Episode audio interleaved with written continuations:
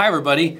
Welcome to the Sunday Sermon Epilogue, where we look at this past week's sermon and think about some of the implications of it a little more deeply. Uh, this time I'm joined by my wife, Carol. Hi, Carol. Hi. We're so glad to have you with us.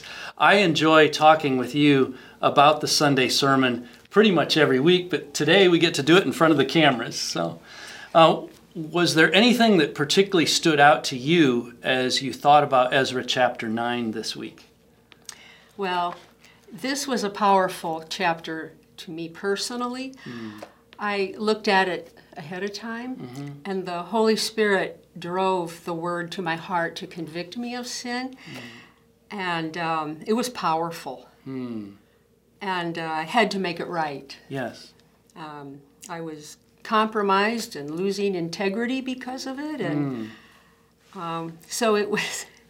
It was wonderful, and uh, one of the things that stood out to me um, was in, uh, let's see, it's verse, verse 8 that says, Then it gives us a secure hold and may brighten our eyes. And I just mm. think of the difference between being in sin mm-hmm. and not having the security yeah.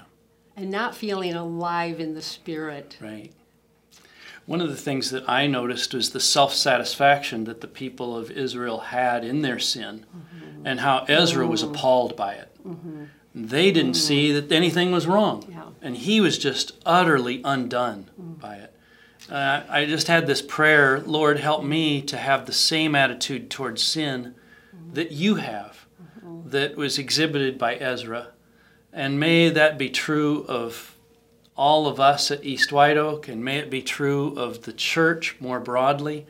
I think it's when that happens that we see revival really taking root. It's going to be messy, it'll be messy, but I think that that's where the cross of Christ is so great, mm. and we can look to the cross for help. Yeah.